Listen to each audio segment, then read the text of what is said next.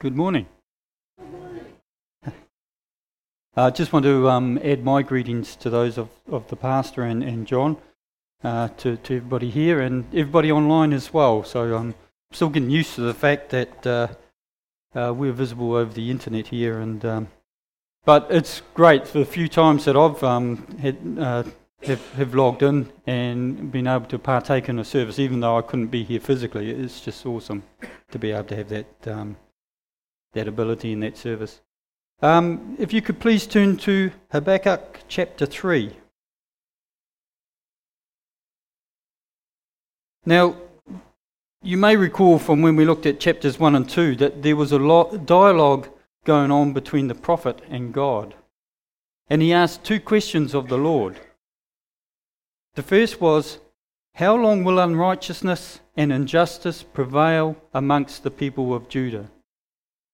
And as part of this question, he implied that the Lord did not hear his cries, and it was as if he was absent and was allowing this state of affairs to just continue on. But God wasn't absent, he wasn't unhearing or uncaring. He actually had a plan in mind, and he was about to put it into action. He replied, I'm going to use the mighty and ruthless nation of Babylon to overrun the people of Judah and to carry them off into exile. Oh, that's much better.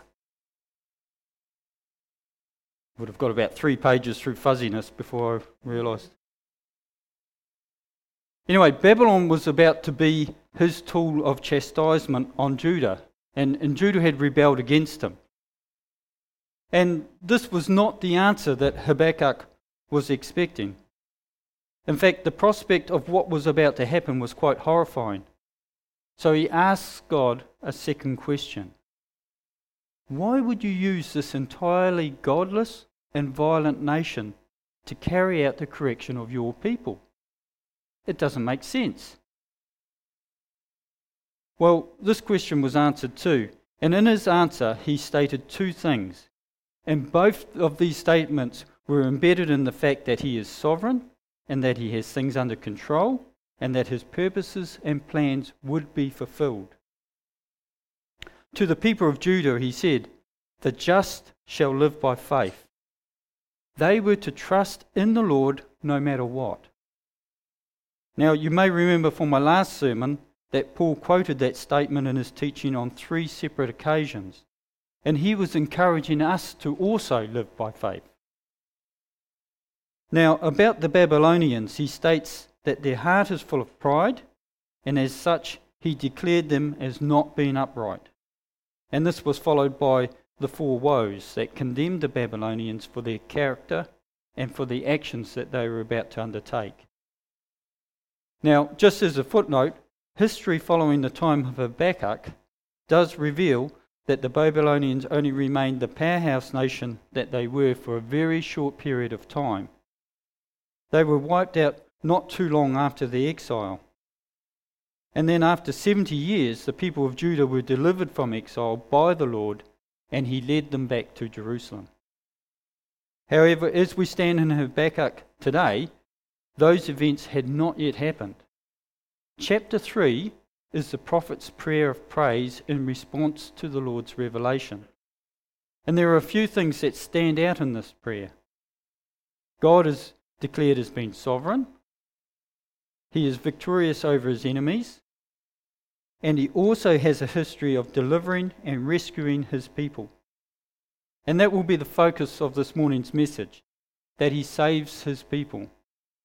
And I think that's a great message for us to be reminded of as we head into a new year.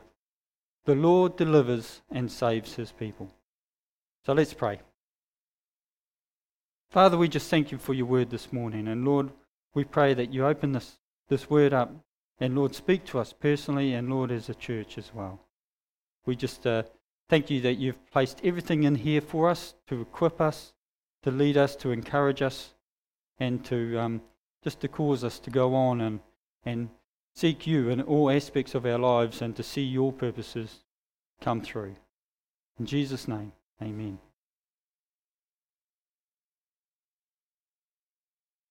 So, some experts refer to Habakkuk's prayer as being an ode or a, or a piece of poetry. And they also note that there are two other parallel works of poetry found elsewhere in Scripture. And the first one is Deuteronomy chapter 33, verses 2 to 5. Now, this is um, Moses' blessing on Israel, which he pronounces shortly before the time of his death. And in the first part of this blessing, he refers to Sinai. Now, Sinai was a defining moment in the history of Israel.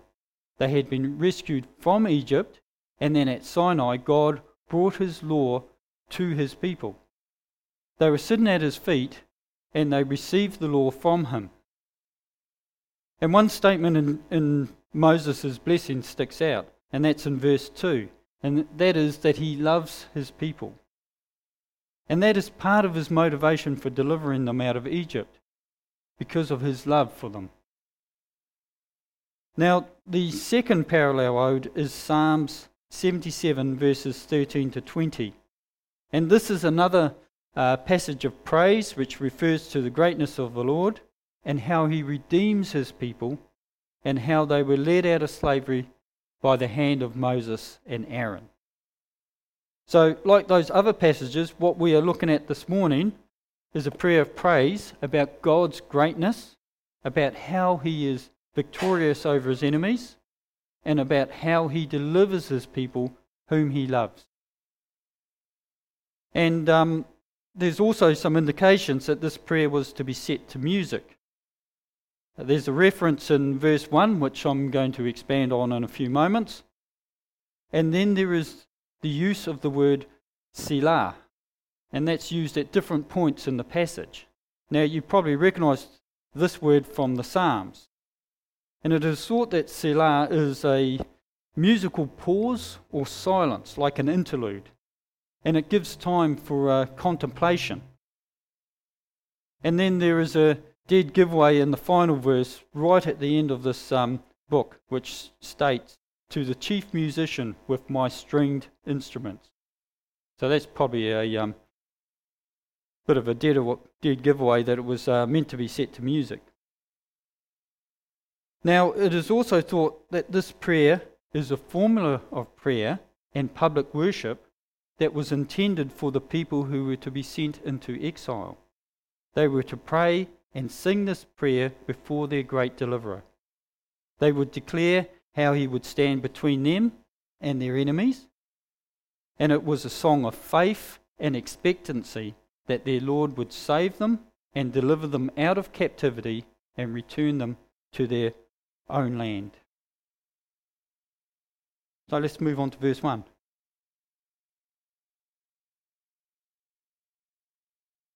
A prayer of Habakkuk the prophet on Shigionoth. Now, the first thing that I noticed when I was preparing this message on Habakkuk 3, and I opened up my Bible, and there was this word Shigionoth. And I thought, oh, awesome. There's another Hebrew word that I've got to struggle around.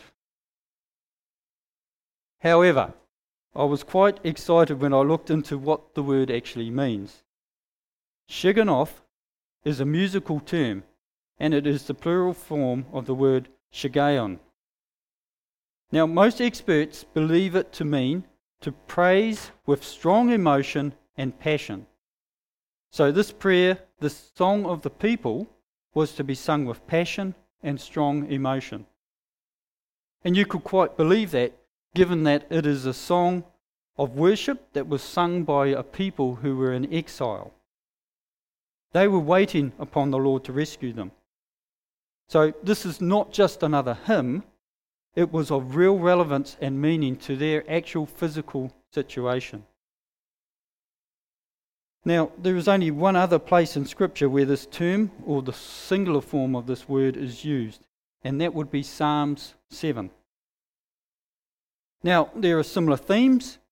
Both passages paint a picture of dire trouble, and both end with the praise of the Lord for his deliverance from that trouble.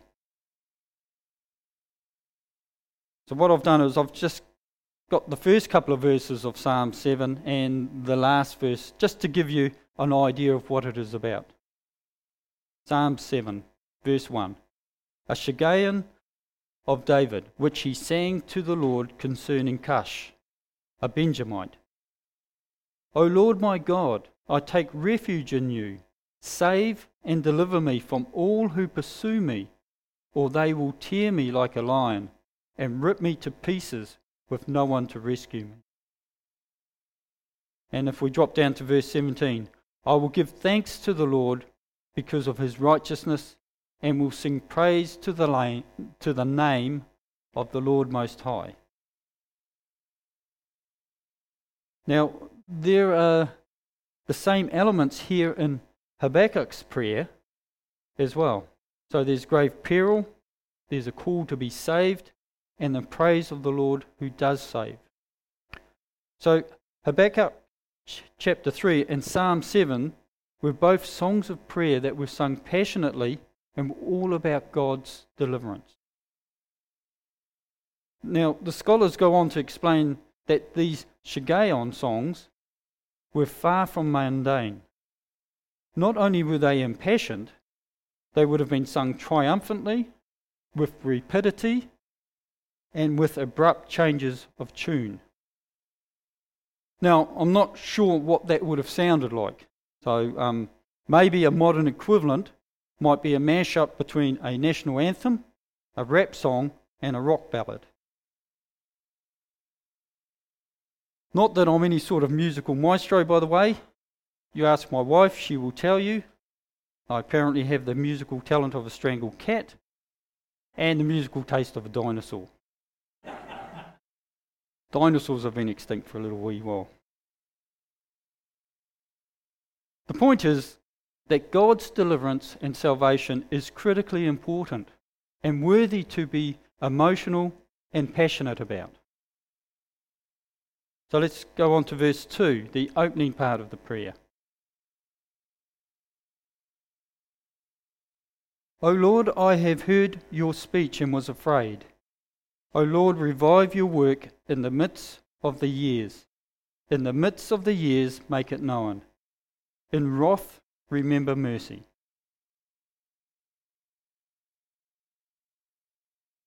Habakkuk acknowledges and accepts God's word of the coming chastisement of his people. And he stands in reverential fear of this judgment.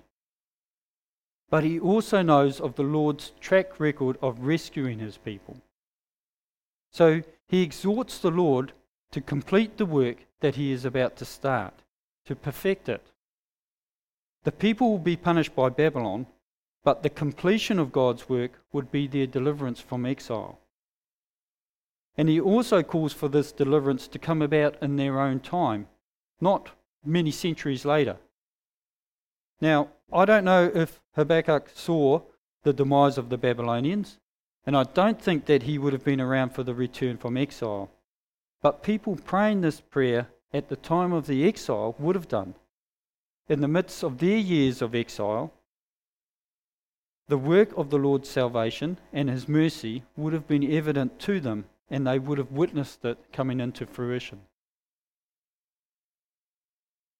Now, verses uh, 3 to 15, they make up the main part of this prayer. So we'll read through this section in its entirety, and then we're going to come back and just focus on a few things. So, Habakkuk chapter 3, verse 3. God came from Teman, the Holy One from Mount Paran, Selah. His glory covered the heavens, and the earth was full of his praise. His brightness was like the light. He had rays flashing from his hand, and there his power was hidden. Before him went pestilence, and fever followed at his feet. He stood and measured the earth. He looked and startled the nations and the everlasting mountains were scattered. The perpetual hills bowed. His ways are everlasting. I saw the tents of Cushan in affliction, the curtains of the land of Midian trembled? O Lord, were you displeased with the rivers? Was your anger against the rivers? Was your wrath against the sea, that you rode on your horses, your chariots of salvation? Your bow was made quite ready. Oaths were sworn over your arrows. Selah. You divided the earth with rivers. The mountains saw you and trembled. The overflowing of the water passed by. The deep uttered its voice and lifted its hands on high. The sun and the moon stood still in their habitation. At the light of your arrows they went, at the shining of your glittering spear. You marched through the land in indignation, you trampled the nations in anger. You went forth for the salvation of your people, for the salvation with your anointed. You struck the head from the house of the wicked by laying bare from foundation to neck. Selah. You thrust through with his own arrows the head of his villagers. They came out like a whirlwind to scatter me. Their rejoicing was like feasting on the poor in secret. You walked through the sea with your horses, through the heap of great waters.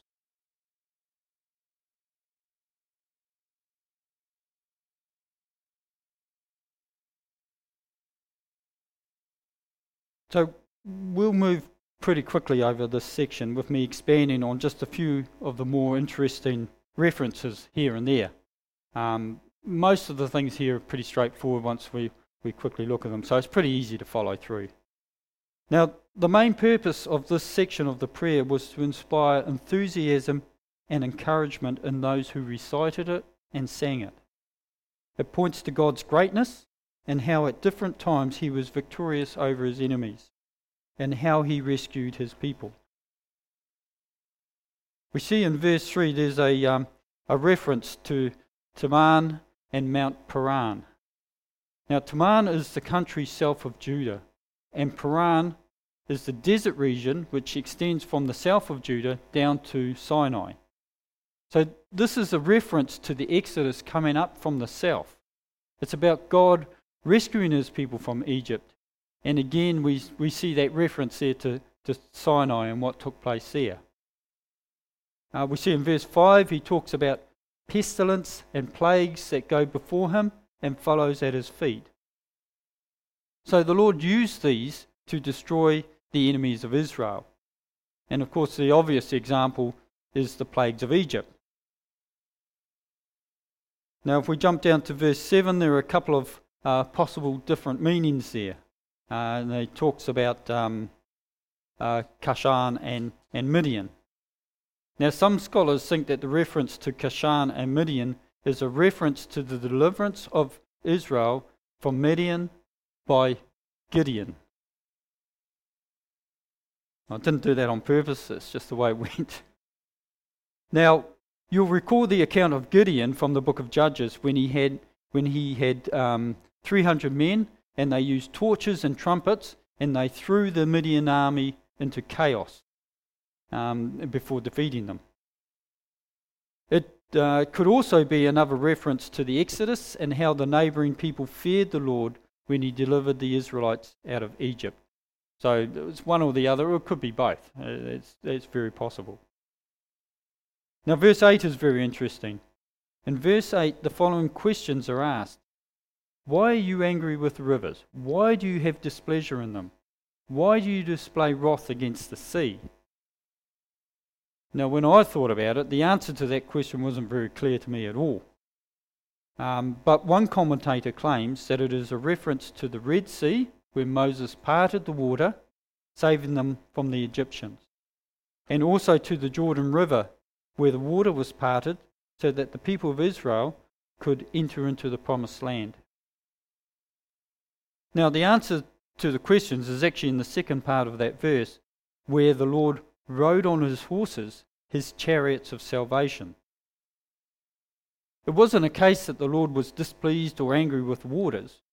Rather, this question was asked to demonstrate his pleasure in being able to stand between them and his people and their enemy, and thus delivering them and saving them.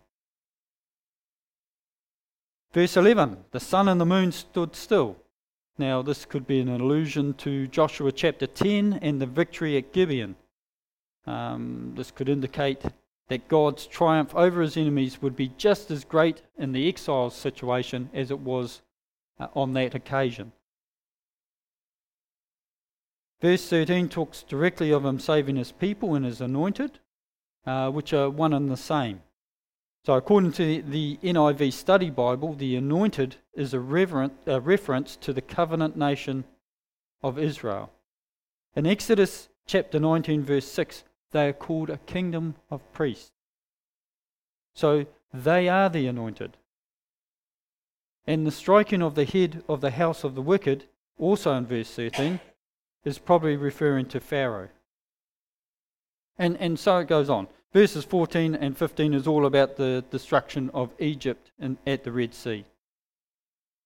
So we get this picture of how mighty God is, how he triumphs over his enemies, and how he saves his people. And this is all part of Habakkuk's prayer. Now, jumping back to the second part of verse 6, amongst all of this, we see this declaration that his ways are everlasting. This characteristic of God saving his people is also everlasting. And you only have to look at his track record. At the fall in the Garden of Eden, he puts into motion his plan of salvation. We read about that in Genesis 3. He delivered Noah and his family from the worldwide flood. He rescued Israel from Egypt at the time of Moses, which we've touched on quite a bit already this morning. And then at various times, he saved his people individually and as a nation throughout the history of the Old Testament. Now, some examples of this are David, and then again that account that we had of Gideon. Now, the people who prayed this prayer and worshipped the Lord through it would later be delivered from exile and would be returned to Jerusalem.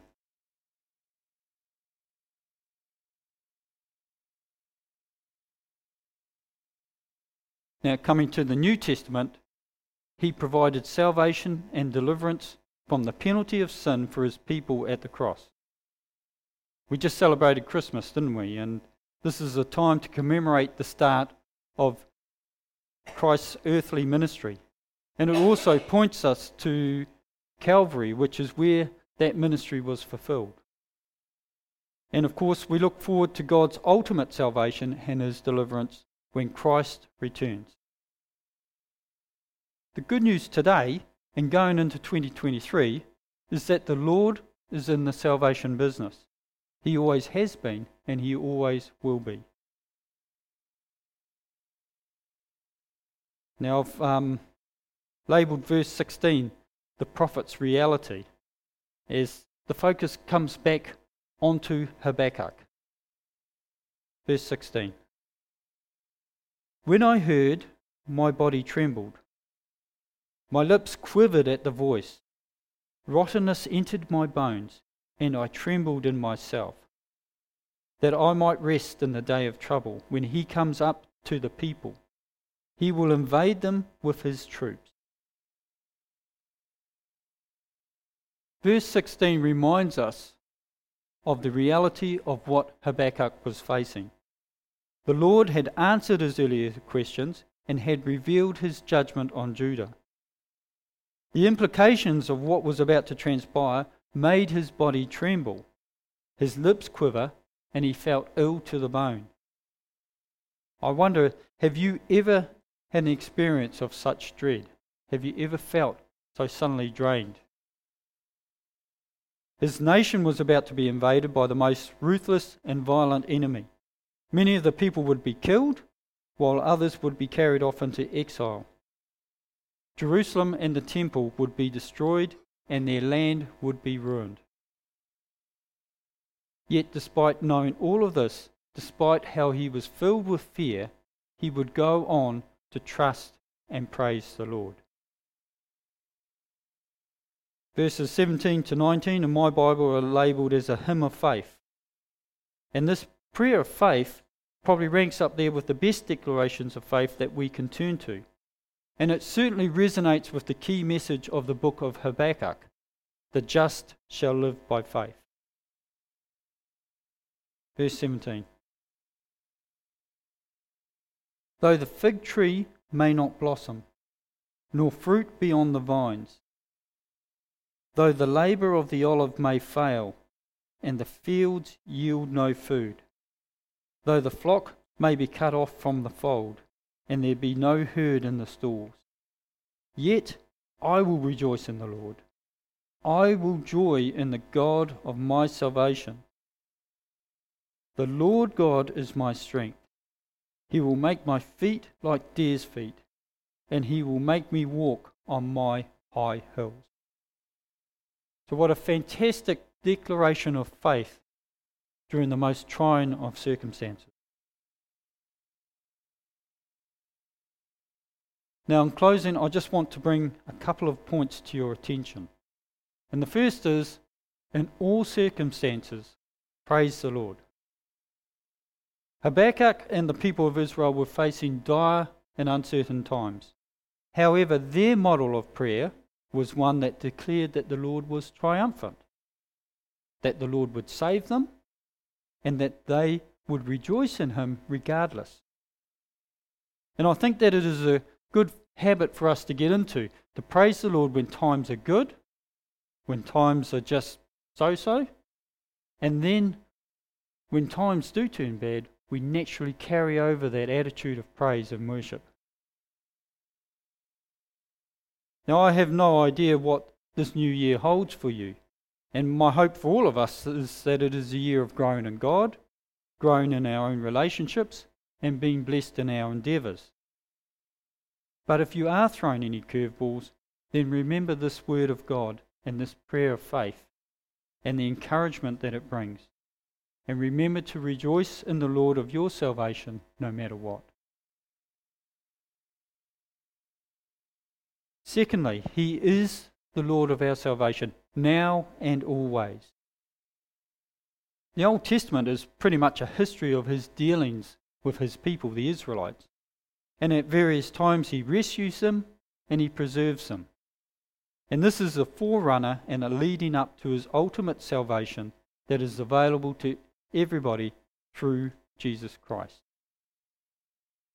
Romans chapter 10, verses 9 to 10, is one of the many portions of Scripture that describe how we can become one of God's people. So, Romans chapter 10, verse 9. If you confess with your mouth the Lord Jesus and believe in your heart that God has raised him from the dead, you will be saved. For with the heart one believes unto righteousness, and with the mouth confession is made unto salvation. My encouragement this morning is that if you are not one of his people, then find out what all of this means. Find out how God can call you and save you. Now, for those of you who know the Lord's salvation, this is a reminder of that. He has always been in the salvation business. He has saved us from our sinful nature.